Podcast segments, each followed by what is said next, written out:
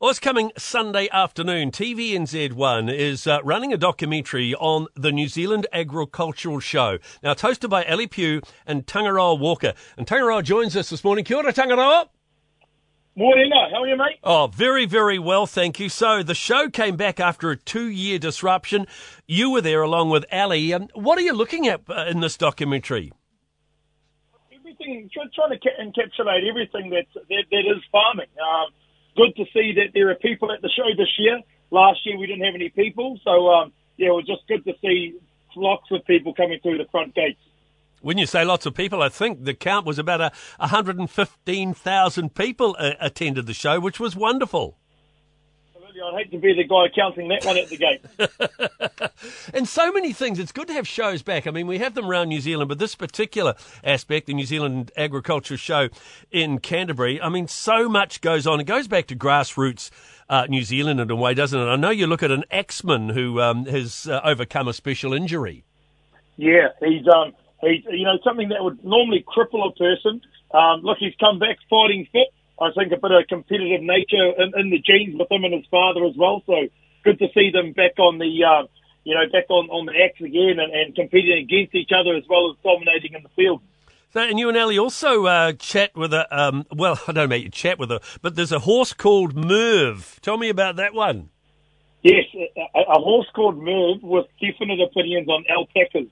um, so, look, the cool thing was is, is seeing horses um, helping people out who have, you know, been struggling with mental health and, and well-being and, and just seeing how, how those people with those struggles uh, can relate to horses and, and horses bring them through those tough times.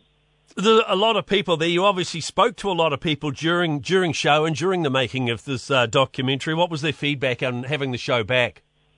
Oh, look, I think every it's, a, it's been a very, very tough couple of years, um, especially in the egg egg industry, and it was just good to get out and see people celebrate and bring urban to rural and expose all of those cool things. There's a whole lot of gold happening uh, behind closed gates, and um, to be able to showcase that, um, you know, to 115,000 people as well as the TV show, um, is, is pretty spectacular. How long's the uh, How long's the show? Um, so I think it's, it's an hour screening. Um, but look, it felt like two minutes when I was uh, when we were shooting the show with Ali and, and the awesome team from ASN. It was awesome, mate.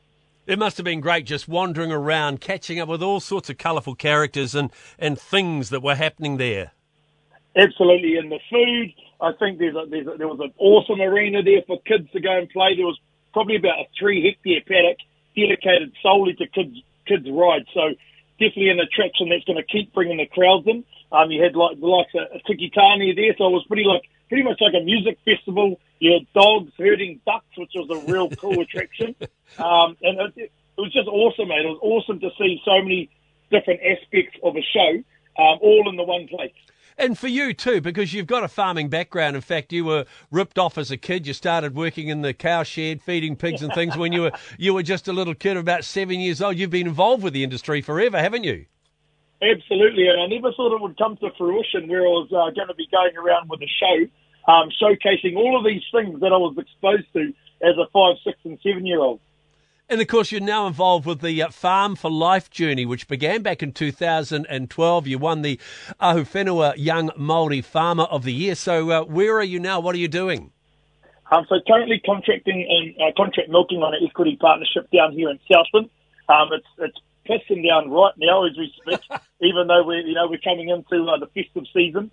Uh, but however, you know, there's so many opportunities in our industry I wanted to expose those opportunities for like-minded people like myself who like being on the tools, um, but also being able to offer a really good lifestyle for your family, bring your kids up rurally, and um, expose them to all of the cool things that I was exposed to.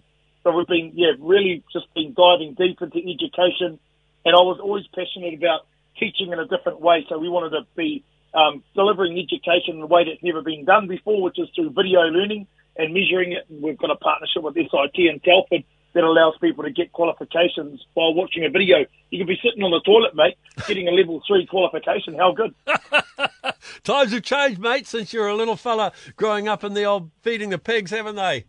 Absolutely, yep. But but but farming stayed the same. Yeah, absolutely. The backbone of our industry, and um, you know I still love it. There's only been two weeks, probably since I was about seven years old, that I've thought farming was work. Other than that, it's always just been just been what you did.